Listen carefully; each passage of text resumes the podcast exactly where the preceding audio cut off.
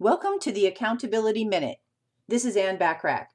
There is a huge misconception that the best business is a business that is at the beck and call of its clients.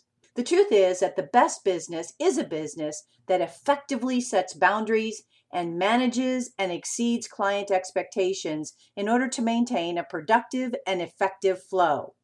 If you are constantly juggling clients, answering the phone at all hours of the day, interrupting your personal time to fit in business, and feeling stressed, we're going to be talking about three reasons why Beck and Call is not a better business. Reason number one it's impossible to manage client expectations. Without structure and a solid foundation of rules and regulations, managing client expectations is impossible.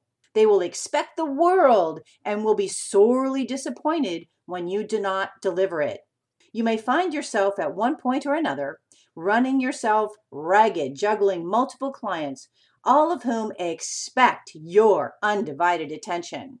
When you find it impossible to meet the expectations of your clients, your business will suffer in more than one way.